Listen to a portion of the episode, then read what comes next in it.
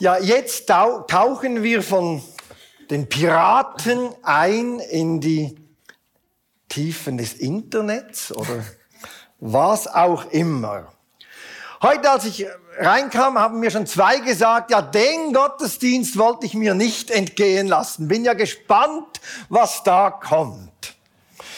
Und ich denke, es könnte vielen so gehen. Michael Zahn, er ist er sagt dann gleich mehr zu sich selber.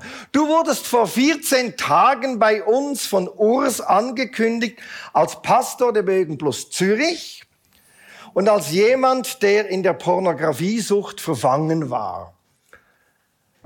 Was für ein Label für einen Pastor. Und doch bist du zu uns gekommen. Hättest du dir nicht lieber ein neutrales Thema gewünscht, in dem du so eine flammende Predigt halten könntest? Ja, da hast du natürlich recht.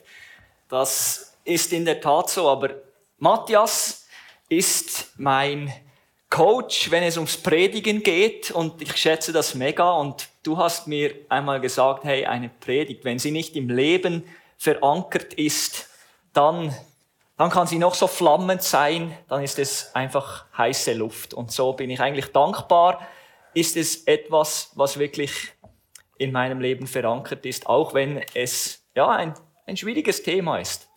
Jetzt hast du schon ein bisschen gesagt, weshalb du trotzdem gekommen bist. Normalerweise würde jetzt auch noch Rebecca, seine Frau, dastehen. Sie ist krank geworden. Mhm. Wie fühlt sich Rebecca, wenn du darüber sprichst?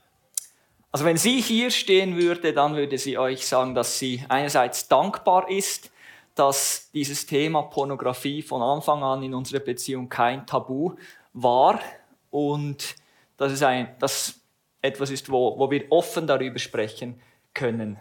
Und zweitens ist sie auch stolz, dass ich jetzt mit meiner Geschichte auch beitragen kann, dass hoffentlich auch andere Menschen Hoffnung bekommen können und einen Weg in die Freiheit oder einen Schritt in die Freiheit finden dürfen. Und ich hatte auch ein bisschen Respekt davor, denn ja, wie ich vielleicht, wie ich auch später noch sagen werde, es ist nicht einfach bei mir vom Tisch und äh, Versuchung ist immer noch ein Thema und wie wird sich das entwickeln jetzt, wo, wo es quasi öffentlich ist? Ja ähm, ja, ein Thema, das, man, dass wir beide Respekt auch davor haben. Du hast schon ein Wort gebraucht und da greife ich schnell auf, da ist Stolz und das Gegenteil ist ja die Scham. Mhm. Fällt es dir schwer?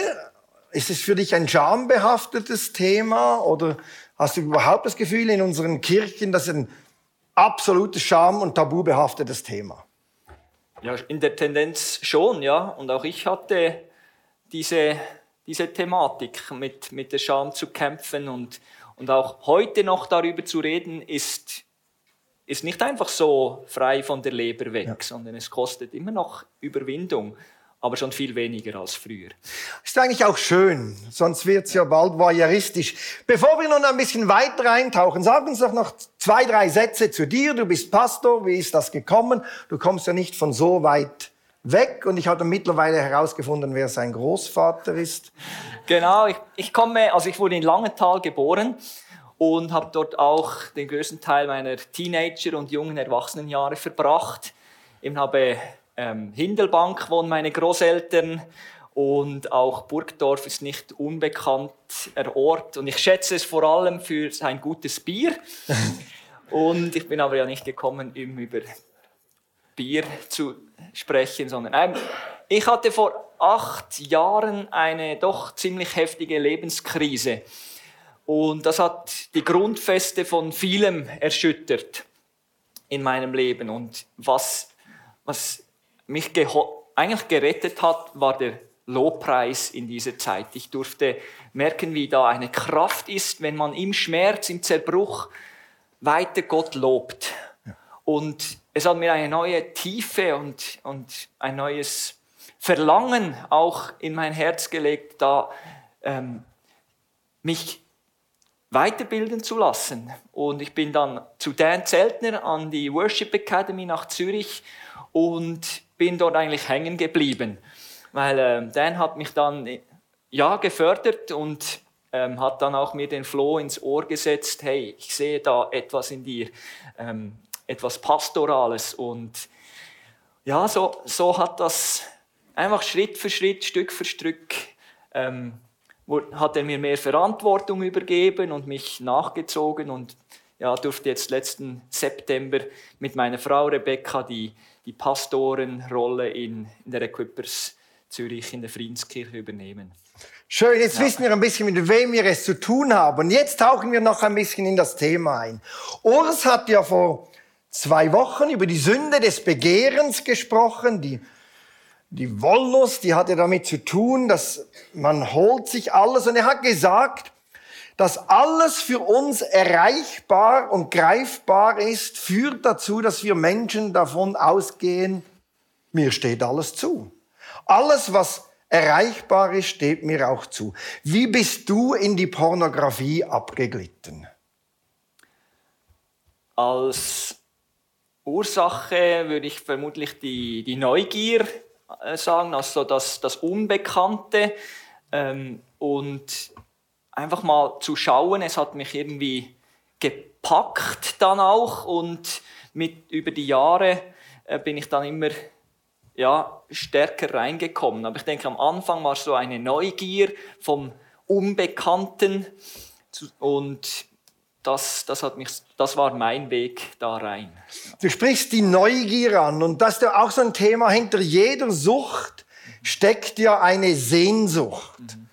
Und hinter der Pornosicht, also da steht bei dir wahrscheinlich jetzt die Neugier. Was hast du dir denn von der Pornosucht für einen Gewinn erhofft oder gedacht, das bringt das bringt's mir? Also gell, die Pornosucht, von der, das, das ist ja schon klar, das ist nicht gesund, aber ja. einfach von, von, dieser, von diesen Filmen, das gibt natürlich im Moment ein, ein Glücksgefühl und irgendwie auch eine Bestätigung, eine Anerkennung, die man sich ohne, große, ohne großen Preis und großen Einsatz kriegt man dafür ähm, Bestätigung und Glücksgefühle und, und auch mit der Zeit war es eine, eine Flucht, eine Ablenkung von, von un, wenn es mir nicht so gut ging oder ich viel Druck hatte, dann war es ein, ein einfacher Weg, mir schnell äh, eine, eine, ein gutes Gefühl zu geben. Kurzfristig. Kurzfristig. Das ist so spannend. Du sprichst von Bestätigung. Mhm die nichts kostet. Kann eine Bestätigung, die nichts kostet und die ja eigentlich nicht, es findet ja keine wirkliche Begegnung statt. Ja. Kann das überhaupt eine Bestätigung sein? Eben nicht wirklich, weil es ist ja wirklich nur sehr oberflächlich. Also da fehlt die absolut die, der Boden eigentlich, für das es nachhaltig ist. Und, und gleichwohl ist es halt irgendwie doch eine, eine Bestätigung, aber so ein Trugschluss im Ganzen. Ja. ja. Also stelle ich mir auch so vor, oder? Ich, ich, ich ist ja rein digital mhm. und dann soll mich das bestätigen. Ich weiß, es ist ja wie bei der Werbung, ich weiß ja, dass die nicht mich meinen. Und doch, glaub, hast du an dieser Bestätigung geglaubt? Es ist auch schwierig zu sagen, ob ich daran geglaubt habe, aber es, es hat mich auf alle Fälle ähm, eben bestärkt kurzfristig und, und mich auch eben dieses gute Gefühl gegeben, aber instantly, also sofort auch mit der Scham verbunden, weil tief drin merkte ich ja, das ist ungut, es, es ist nicht das, wo das Richtige. Es, es, es ist ein spannungsvolles Ding. Ja. Also du sagst es ja offensichtlich, hat dich das langfristig nicht, diese Sehnsucht nicht stillen können. Du wolltest ja davon loskommen. Was hat dann das in der ganzen Zeit, was hat dich geführt, loszukommen? Und was hat es mit deinem Glauben, du bist ja die ganze Zeit auch gläubig gewesen, wolltest Jesus nachfolgen. Was hat das mit dir so gemacht? Ja, ich habe Jesus viel ge gebetet, dass er mir hilft, loszukommen, eben weil ich spürte, dass es, ich krieg das selber nicht hin. Und phasenweise ging es besser für ein paar Monate und dann wieder nicht mehr. Und, und so führte ich so ein, ein ein Leben, das ich nicht offenlegte, also, also ein, ein äh, Versteck. Und mit meiner Ex-Frau damals habe ich das ihr schon auch gesagt ähm, und auch äh, meinen engsten Freunden. Ähm, aber das war, das war mehr einfach so ein, hey, ich habe hier ein Problem und ich kriege das selber nicht hin. Sie waren auch überfordert damit und, und so fühlte ich eigentlich so ein, ein in diesem Bereich ein Schattendasein. Also Sie haben mit Überforderung reagiert und wie haben Sie sonst noch so reagiert? Hast du Ablehnung erlebt oder Unverständnis oder Nein. nimmst nicht so tragisch? Nein, das, das schon nicht. Ähm, sie haben das ernst genommen und wollten mir auch helfen. Irgendwie, eben, wir haben gebetet, das immer wieder vor, vor Jesus gebracht und, und trotzdem ist nichts passiert. Und, und ich, ich war dann immer mal wieder auch konsterniert darüber und irgendwann auch ähm, hoffnungslos, ob, das je, ob ich da je herausfinden würde. Auf das kommen wir nachher noch zu sprechen. Wir schauen uns jetzt noch einen ganz kurzen Ausschnitt aus der Predigt von Ursan. Weil es finden gar nie echte Begegnungen statt und schon gar nicht eine wahre Beziehung. Da werden einfach nur Menschen missbraucht. Und das trifft in erschreckender Weise vor allem auf die Pornosucht und auf die Prostitution zu. Das ist erschreckend, was da alles abgeht. Die Befriedigung der eigenen Begierde wird über das Wohl des Gegenübers gestellt, das meist ja unter menschenunwürdigen Umständen oder aufgrund finanzieller Not macht, was es macht. Also Urs sagt uns ja hier, es kommt zu keiner Begegnung, es ist ein Geschäft, Menschen werden missbraucht. Wie hat dann die Pornosucht dein Frauenbild geprägt und hast du dir je Gedanken über das Schicksal dieser Frauen gemacht? Nein, das habe ich mir eigentlich bis lange Zeit nicht. Es war einfach Konsumation und ähm, das war lange Zeit gar kein Thema, dass ich darüber nachdachte, was effektiv mit diesen Personen ähm, ihr Schicksal, ihr. Leben, ähm, was das auch für eine Rolle spielt. Aber ich habe gemerkt, wie es mein Leben so wie ein Filter drüber gab, mhm. auf, auf, nicht nur auf meine Sexualität, sondern auf alles, also auf alle Sinne. Es fühlt sich an wie, wie irgendein ein Deckel auf meinem ganzen Leben war, der, der, der mich gedämpft hat in ja. meinen Gefühlen, in meinen Emotionen, in, meinen, in meiner Art und Weise mit Menschen zu interagieren.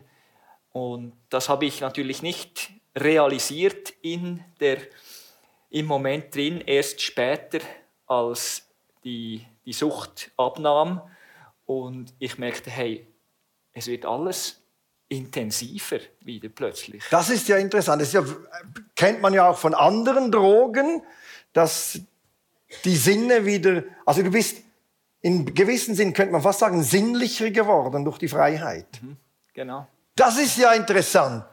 Und jetzt zum Frauenbild. Hat das dein Frauenbild, deinen Umgang mit Frauen geprägt? Ja, das hat es schon. Ich habe gemerkt, dass ich äh, vermutlich, nein, ziemlich sicher ähm, eine, eine, ja, die Sexualität sehr auf mich bezogen habe. Ebenso meine Bedürfnisse stehen im Zentrum. Natürlich mit dem im Kopf wissen, dass es ein Geben ist, ein sich verschenken. Das war mir schon im Kopf klar, aber ich, die Prägung durch all diese Jahre, das hat halt gleich, gleichwohl etwas gelöst, dass, dass, dass, dass dieses Ich auf Ich darf und soll und muss auf meine Kosten kommen, dass das eigentlich stärker war, als dass ich möchte mich verschenken. Das ist ja sehr spannend. Das finde ich jetzt unglaublich interessant. Also die, das Bewusstsein, das zunehmende Bewusstsein, es geht nicht um mich, führt zu einer Steigerung der Sinnlichkeit. Das ist ja unglaublich spannend. Aber es leuchtet ja ein, oder? Wenn ich, wenn es nicht nur um mich geht, nehme ich ja bewusster die Einflüsse und das um mich herum wahr. Also das finde ich jetzt schon mal unglaublich hilfreich. Ja, du warst jetzt in der ganzen Zeit in der Gemeinde, du hast von Scham gesprochen. Hat man je gedacht, wenn jemand etwas davon wusste, ja, der Michael, den setzen wir von allem ab in der Gemeinde, oder? Wusste Dan, als er dich gerufen hatte, davon? Also vielleicht zuerst von vorher. Vorher, in der, bevor ich nach Zürich ging, wusste ich niemand etwas davon. Das habe ich wirklich für mich behalten und eben mhm. im, im Schatten gelassen. Und nur ganz wenige wussten davon, eben meine Ex-Frau und, und meine engsten Freunde fertig.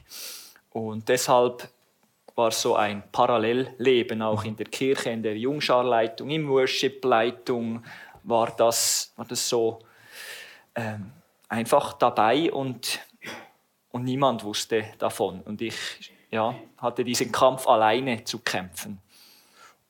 Und hast du, was hat das mit dir gemacht? Hast du manchmal gedacht, ja, wenn die wüssten, wer ich bin? Kam, kam, kamen diese Gefühle? Ja, das, diese Gedanken kamen schon. Und auch eben, wenn es mal wieder so richtig schlecht mir ging, dann dachte ich, wenn, wenn die wüssten, ja genau, wenn die wüssten, was würden sie denken? Und, und ich habe mich selber disqualifiziert von, oder einfach, da, da war die Scham so richtig greifbar. Ja. Ja. Und jetzt wissen die es ja. Sie auch. Und was ist passiert, als die das dann wussten? Wie haben sie reagiert? Mit, also ich durfte erfahren, dass als ich schrittweise mich öffnete, dass keine Anklage passierte, sondern dass die Liebe und die Annahme, das war, was ich spürte. Und, und das hat mir extrem geholfen, ähm, einfach weiter und offener darüber zu sprechen und Hilfe zu holen, im Wissen, dass, dass ich nicht abgeschnitten, abgeschnitten werde. Ja. Ja. Haben Leute auch reagiert, ja, ja, Michael, halb so schlimm, nimm es nicht so auf die, nimm's auf die leichte Schulter? Im Großen und Ganzen nein. War so ein, eine Unterstützung und ja. ein Verständnis da. Ja. Weil beide Reaktionen sind dann nicht unbedingt hilfreich. Jetzt wolltest du also loskommen. Was, wie, was hat dich bewogen, einen neuen Weg einzuschlagen, sagen, ich muss da etwas, ich will etwas verändern? Und was hat dir geholfen, aus der Sucht herauszukommen? Also wie ich schon erzählt habe, ich war ähm, verheiratet äh, hab, und habe mit meiner damaligen Frau auch dieses Thema, sie wusste davon, ähm, konnte mir aber wie auch nicht helfen damit. Ich habe viel selber versucht und vor acht Jahren war dann eben diese Riesenkrise, als alles in sich zusammenfiel. Also mit, mit der, der Beziehung, die auseinanderfiel, mit Job und gefühlt alles, was ich dachte, ich hatte es unter Kontrolle, war am Boden und ich war zerschmettert. Und das war so der Weckruf, den, es, den ich brauchte, um zu merken, jetzt muss etwas gehen. Jetzt will ich auch mit der Pornografie aufräumen, weil die hatte auch ähm, Anteil daran, dass unsere Beziehung auseinanderging. Nicht nur, aber es war, ich, ich, dachte, ich sah, dass in, in diesem Bereich, ähm, das war äh, mein Anteil. Und neben anderem, was heute nicht das Thema ist, aber da wollte ich aufnehmen. Es war der Weckruf. Und wie bist du dann vorgegangen? Und es dauerte mehrere Jahre, aber ich habe mich angefangen eben zu öffnen mit noch mehr als vorher.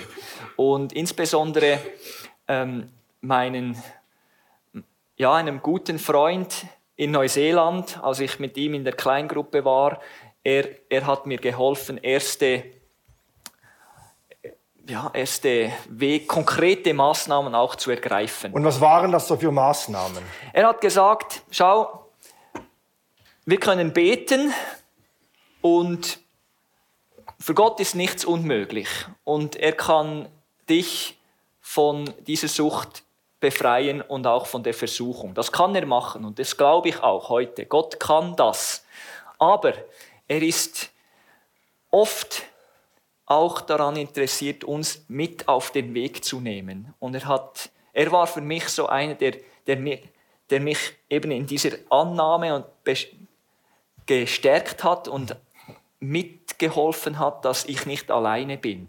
Und er hat mir ein wertvolles Tool gezeigt, also ein Werkzeug, das, ähm, das mir half, meinen gesamten Internetverkehr ihm, zu, ihm offen zu legen, damit ich aus dieser Anonymität rauskam.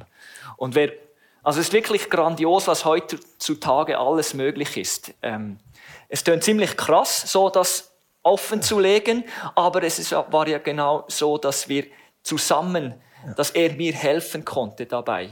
Und dieser Freund, mit dem bin ich dann regelmäßig eben haben wir uns ausgetauscht. Er hatte seine Baustellen, ich hatte meine Baustellen. Wir konnten einander ermutigen, füreinander beten, Jesus einladen, uns zu helfen. Wenn jemand von uns auf die, auf die Schnorre geflogen ist, dann hat, hatte, haben wir uns gegenseitig wieder ermutigt und los jetzt Krone richten und wieder aufstehen und weitergehen. Und, und wirklich das war der Unterschied. Also es war eine richtige Rechenschaftsbeziehung. Der hatte allen Einblick bei dir. Ja, genau. Also ich habe das auf meine sämtlichen Geräte installiert und wer mehr davon wissen will, wir kommen nachher, dann nachher noch darauf ja, zu Genau, es, wie das funktioniert technisch und so, aber es ist wirklich, äh, weil man kann Filter installieren und so, das hilft herzlich wenig, aber einfach diese Beziehung, dass jemand mir hilft und das in einer in einem Mindset, in einer Haltung von, ich bin hier mit dir im Sumpf drin und ich komme durch, ich bin, gehe durch den Sumpf mit dir. Und, und dann wurde ja. das Schritt für Schritt, bist du, seit, bist du da rausgekommen? Ja, Schritt für Schritt. Immer ja. weniger äh, über die Jahre, über die letzten Jahre. Ich merkte, wie, wie wirklich ein, ein, eine Änderung passierte, auch wie die Versuchung abnahm, auch im Hirn, wie die, da neue, neue Nervenbahnen sich, also das merke ich ja nicht bewusst, aber ich merke, wie einfach Neues ähm, wachsen darf und das Alte immer schwächer wird. Das ist das ja ist interessant. Du hast gesagt am Anfang, ich bin über die Neugier hineingekommen und sagst jetzt wieder über die, über die Abnahme der Sucht, entdecke ich Neues. Das ist ja unglaublich schön, mhm. dass eigentlich die Sucht die Neugier gar nicht weckt, sondern dämpft. Mhm. Und gibt es noch andere Leute, die du dann so herangenommen hast, die, die in dein Leben sprechen dürfen? So? Genau, ich hatte ähm, auch den Mut, meine Eltern einzubeziehen und zu fragen, ob sie mir auch helfen würden. Und mein Vater wurde dann auch so ein, ein Rechenschafts-, also ein, ein Verbündeter in diesem Kampf gegen diese Pornografiesucht. Und, und er hat auch maßgeblichen Anteil, weil er ermutigt mich immer wieder. Ähm, und ja, das ist ein Riesengeschenk, also solche Eltern zu haben oder auch eben Freunde, die die da sind für einen. Ich habe nicht nur mein Vater und mein, mein Freund, weil ich habe gerade ein paar angefragt, ob sie mir helfen. Also diesen Schritt gemacht Ach, ja. auf, auf meine Freunde zu, ihnen meine Not erklärt, auch dass ich sie brauche und ihnen auch Tools in die, also Werkzeuge in die Hand gegeben, damit sie mir besser helfen können. Das ist ja auch wichtig. Also du hast ihnen selber Werkzeuge gegeben, weil ich könnte mir vorstellen, viele wären wahrscheinlich überfordert, wenn jetzt jemand kommt, hilf mir da rauszukommen. Ja. Und wir schauen dann noch diese Werkzeuge ganz kurz an. Und wie haben die reagiert? Beim, du kannst noch warten, wir blenden sie nachher ein. Wie, wie haben die so reagiert? Dein Vater, also ich stelle mir jetzt das noch vor, ich sage es meinem Vater, und äh, also jetzt kann ich ihm ja nicht mehr sagen. Äh, wie, wie, hat, wie, haben, wie hat der reagiert? Mit väterlicher Liebe und Annahme und gesagt, hey, ich, ich natürlich helfe ich dir dabei. Danke für, also er hat sich zuerst mal bedankt für auch das Vertrauen und, und für ihn war es ein No-Brainer. Sorry für meine englischen Ausdrücke. Er hat nicht keinen Moment gezögert, um mir zu helfen ja. und, und war interessiert an, an diesen Möglichkeiten und ja, das ist mega wertvoll. Das ist schön. Also der Begriff Verbündete, der ist mir auch geblieben von dir. Mhm. Du brauch, wir brauchen Verbündete im Leben, die uns in unseren Baustellen helfen. Das wäre so in die Richtung, was Paulus mal gesagt hat, Zuchtmeister habt ihr viele, wir brauchen Väter und Mütter in Christus. Nun, du hast, am Anfang haben wir ja gestartet bei dem, was Urs gesagt hat, alles, was erreichbar ist, steht mir aus, auch zu. Mit einem Klick ist ja heute die Pornografie für alle zugänglich. Und das macht es ja so schwierig. Ein Klick. Wie können wir uns davor schützen? Was würdest du jemandem sagen? Hey, ich weiß, es braucht einen Klick. Es ist erreichbar. Wie kann ich mich schon von Vorfeld davor schützen, diesem Begehren nicht zu verfallen? Ja, ein Stichwort hast du jetzt bereits gesagt. Es, das ist verfügbar für alle. Und ich glaube, in jeder Sucht hat es so wie drei, drei äh, Standbeine. Eben die Verfügbarkeit ist eines davon und dann die Bezahlbarkeit auch und dann die ein dritter Punkt oder ein, ein Standbein ist die Anonymität. Und ähm, wenn man einen von diesen Standbeinen wegnehmen kann, dann sitzt man auf einem zweibeinigen Stuhl schon nicht mehr so ähm, sicher. Und der einfachste, das einfachste Bein zu, wegzunehmen ist in der Pornografie die, die Anonymität, weil es wird immer verfügbar sein und auch immer bezahlbar mit den heutigen ähm, Flatrates, die wir ja. haben.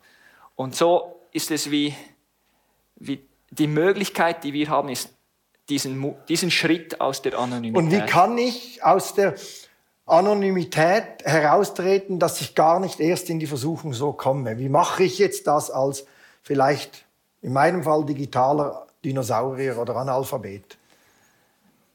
Ja, der, äh, ich glaube, der Schlüssel sind eben diese Verbündete zu suchen bereits vorher, be vorher bevor man überhaupt, äh, also jeder hat ja Probleme. Es ist ja, ja, nicht so, dass niemand von uns irgendwie welche, welche Kämpfe zu führen hat. Also wir brauchen sowieso Leute, die uns helfen, die uns unterstützen in den Problemen des Alltags, die, mit denen wir zu kämpfen haben. Also sucht euch Freunde. Einen Freund reicht, der, der einfach vor dem man total die Hosen runterlassen kann. Und wo man weiß, da ist Vertrauen da, da ist Annahme, da ist Unterstützung. Und das ist in jedem Fall dann auch eine Prophylax oder eine, ja, wie sagt man, Prophylaxe, ja. ähm, um, um überhaupt, äh, also wenn es um Pornografie geht. Ja. Genau. Du hast ja auch das angesprochen, Flatrate, es ist für alle zahlbar, es ist für alle verfügbar. Jetzt hat hier Eltern von Teenies und Jugendlichen. Was müssen diese Eltern oder vielleicht auch Großeltern unbedingt wissen, wenn sie ihren Kindern bei dem Thema helfend beistehen möchten? Also ich bin, ich habe selber noch keine Kinder. Aber, aber du bist der Lehrer. Ja, genau. Und weiß einfach aus diesem, ähm, aus den Schulklassen, fünfte, sechste Klasse habe ich jetzt die letzten zwei Jahre auch unterrichtet. Da ist schon das Thema und vermutlich schon früher.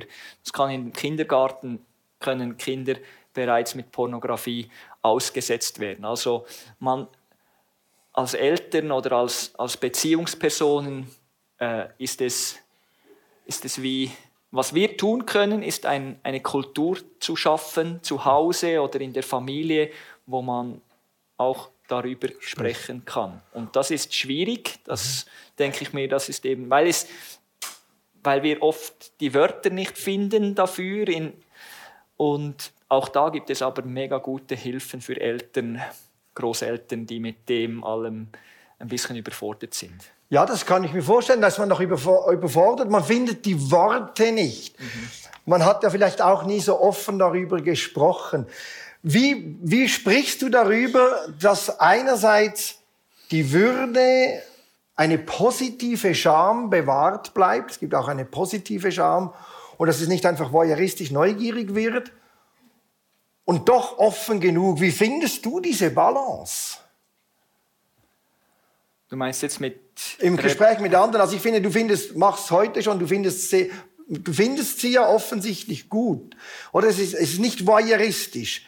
Es ist nicht plakativ, aber offen. Oder man kann ja sehr schamlos über die Schamlosigkeit sprechen. Und das hilft ja dann niemandem. Was, was, müß, was müssen wir wissen, dass wir offen genug sind, aber eben nicht schamlos? Also ein großer Punkt, und da half mir meine Frau, ist die Gefühle auch zu preiszugeben. Was macht das mit mir? Welche Irritationen, Überforderungen spüre ich hier? Und wenn, wenn es mir gelingt, das auch so offen zu legen, dann, mach, dann gebe ich ja wie eine Plattform, wo, wo irgendwie auch ein Dialog passieren kann oder mein Gegenüber ähm, wie darauf ansprechen kann. Und es ist dann eben ein, mehr ein, auf der Herzensebene und nicht so sachlich, ähm, wo, ja, ich denke, das ist ein, ein Schlüssel, irgendwie so sich mit allem, was vorgeht, zu öffnen in den Gesprächen. Ganz herzlichen Dank. Also da nehmen wir sehr viel mit. Wir blenden jetzt eine Folie ein. Da seht ihr, wo kann ich mich mal hinwenden, wenn ich so Fragen habe? Wir haben einfach mal alles aufgeschrieben. Wir haben ein Pastoralteam, da könnt ihr euch fragen. Wir haben ein Seelsorgeteam. Man kann auch uns fragen, wer würde wo passen. Manchmal hilft es bei Leuten vom Paarcoaching. Der, manchmal sind die Kleingruppen oder die Kleingruppenleiterin, Kleingruppenleiter. Und dann haben wir hier Covenant Eyes. Unten ist auch, seht ihr, die Homepage eingeblendet. Sag uns noch, noch kurz etwas, das ist da diese, äh, dieses Programm. Sag uns etwas zu Covenant Eyes, ganz kurz. Also das sind Christen, die dieses Thema auch eben erkannt haben und die eine Software entwickelt haben. Covenant Eyes heißt Bundesaugen.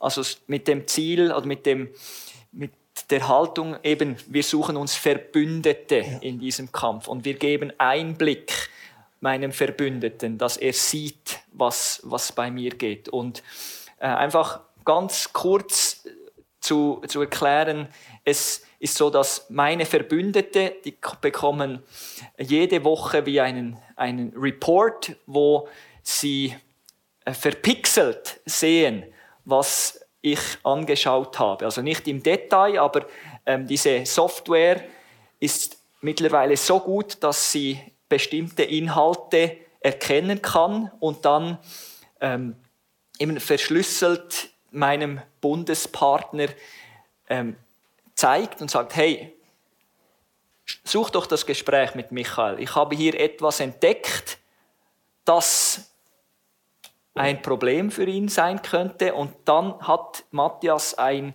eine Gesprächsgrundlage. Um und die melden sich dann jede Woche bei dir? Du kriegst einfach jedes, also ja. kannst einstellen, ob du täglich einen solchen Report willst oder wöchentlich.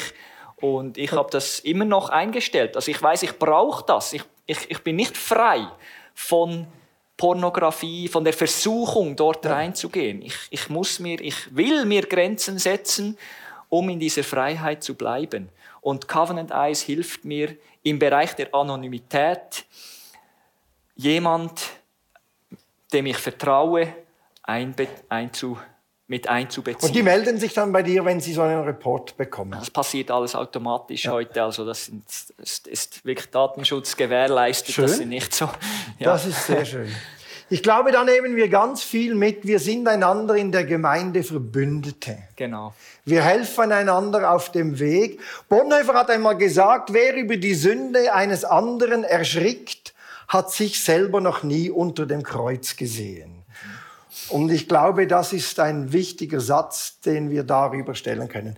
Michael, ganz, ganz herzlichen Dank, dass du so offen dein Leben mit uns geteilt hast. Wir spüren, das ist, du wirst so zum Verbündeten für uns. Ganz, ganz herzlichen Dank. Danke vielmals, ja. Merci.